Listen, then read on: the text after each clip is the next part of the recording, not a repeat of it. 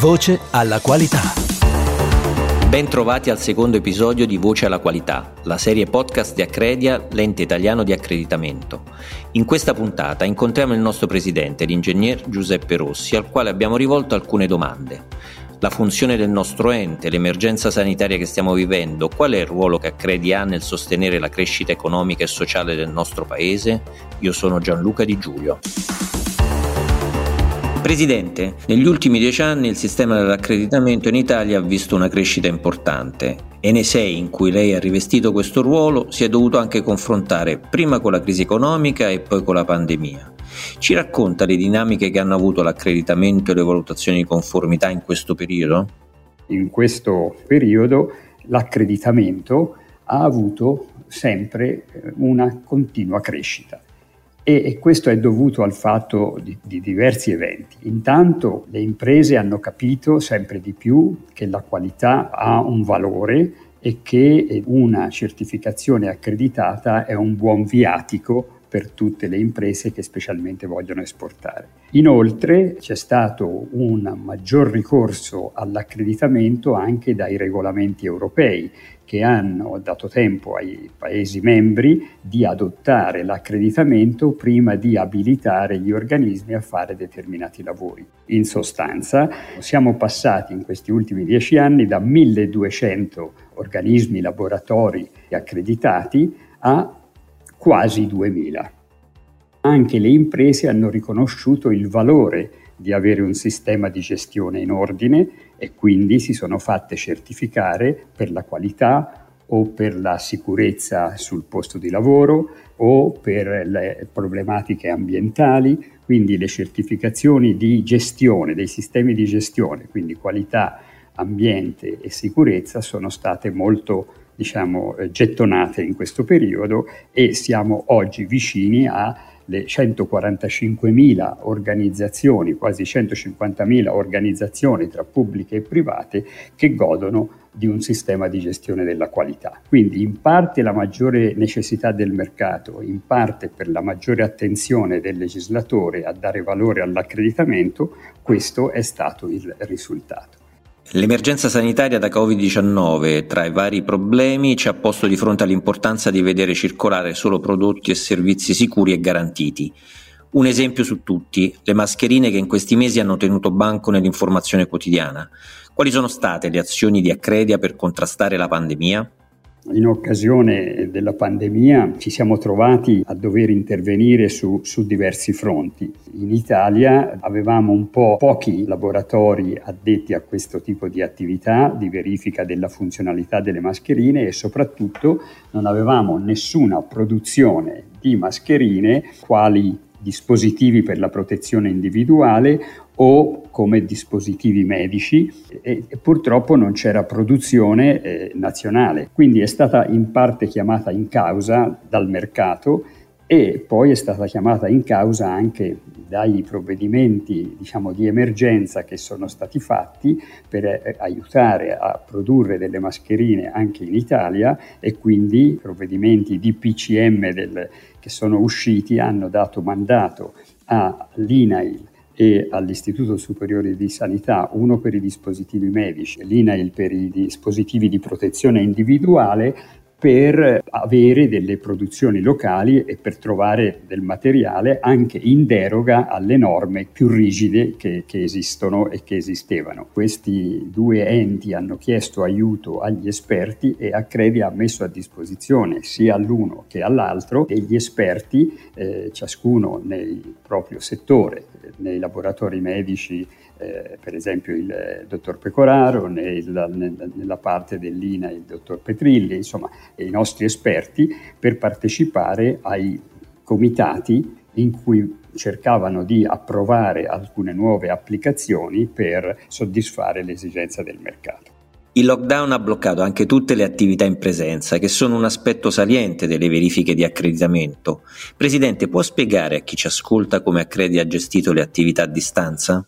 Tutta la parte tecnica ha potuto lavorare da casa e attraverso il lavoro agile e attraverso le visite da remoto, le visite, le verifiche da remoto, abbiamo assicurato la continuità al nostro servizio, eh, all'ente che ha lavorato anche durante i periodi di pandemia in maniera attenta, accurata, non lasciando eh, soli gli enti accreditati, garantendo il valore dell'accreditamento, delle verifiche di conformità a tutti gli enti accreditati. Parte la, l'immediato impatto nei mesi di marzo, aprile e maggio eh, che c'è stato ed anche violento, ma ben presto ci siamo organizzati in modo da assicurare la continuità del servizio a tutti i nostri clienti. Ecco, un tema oggi fondamentale è sicuramente quello della crescita economica e sociale, che l'accreditamento e le valutazioni della conformità possono sostenere e favorire. Su questo Accredia ha realizzato anche uno studio. Può raccontarci i risultati? Con l'aiuto di Prometea abbiamo fatto uno studio per cercare di dare un valore al sistema del, dell'accreditamento e al sistema delle valutazioni di conformità accreditate. Quindi, quando si parla di valutazione di conformità, si mettono insieme sia le attività degli organismi di certificazione che anche dei laboratori di taratura e dei laboratori di analisi di prova. Abbiamo cercato di eh, valutare anche, come dire, i benefici eh, diretti e indiretti che questo, diciamo, nostro mondo può offrire al, alle imprese, al mercato e eh, al cittadino e anche alla pubblica amministrazione. Questo studio, diciamo, intanto ha evidenziato che ci sono questi quasi duemila organismi, danno lavoro a trentatremila addetti eh, e eh, hanno un, un diciamo, impatto di eh, fatturato, eh, di dimensione, diciamo, significativa sul mercato, ma ci sono alcune voci particolari, per esempio i benefici della riduzione dell'inquinamento e delle malattie di origine alimentare o degli infortuni sul lavoro. Valutato anche insieme ad INAIL con questo contributo, c'è una riduzione di incidentalità e c'è una riduzione di eh, gravità dell'incidente significativo tra aziende certificate sotto accreditamento eh, di, e ag- aziende non eh, certificate. Siamo andati a vedere che eh, in, in, una certificazione accreditata porta, a seconda del settore in cui opera, un incremento di fatturato dal due per cento al diciotto per cento. Ovviamente settori più significativi eh, hanno pesi maggiori e quindi percentuali maggiori. Un altro tema che durante la sua presidenza ha avuto una rilevanza particolare è quello del valore delle certificazioni accreditate per le imprese che esportano all'estero. E questo valore l'avete anche calcolato insieme a Istat. La nostra analisi fatta con Istat ha rilevato che le piccole e medie imprese italiane, proprio attraverso l'accreditamento e la certificazione, riescono a, a diciamo, evidenziare ai partner commerciali stranieri che eh, la loro capacità di produrre beni e servizi è eh, significativa e eh, l'ultimo dato che abbiamo disponibile era nel duemiladiciotto e le imprese esportatrici con un sistema di gestione certificato sotto accreditamento erano circa diciannovemila. Cioè il quindici per cento del totale, e avevano esportato per un valore di duecentotrenta miliardi di euro e eh, naturalmente avevano un peso eh, di ventimila euro di differenza per addetto rispetto a quelle che non avevano la stessa eh, certificazione accreditata. In definitiva, la certificazione accreditata è come un passaporto per eh, vendere prodotti del Made in Italy all'estero. Insomma, è un lasciapassare, è un elemento che aiuta e dà un vantaggio e, e vince anche qualche, qualche barriera. Ingegner Rossi, in extremis è stato trovato l'accordo tra l'Unione Europea e la Gran Bretagna per l'uscita dal mercato unico, la cosiddetta Brexit. Come cambierà il rapporto tra gli enti di accreditamento europei e l'ente inglese E A? Tra tutti i paesi europei E A ha un ruolo molto importante perché armonizza i comportamenti di tutti i paesi. Per vostra informazione, in E A, in European Accreditation Forum, non ci sono solo i ventisette, ventotto che ora sono diventati ventisette, ma ci sono anche altri paesi satelliti.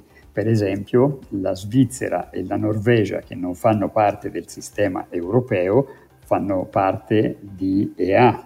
Per esempio altri paesi satelliti come eh, l'Ucraina piuttosto che l'Egitto o la Turchia, che non sono in Europa ma ne fanno parte. Per almeno due anni U C A S, che è l'ente di accreditamento inglese, parteciperà eh, diciamo, alle attività di E A in maniera eh, eh, diciamo, continua.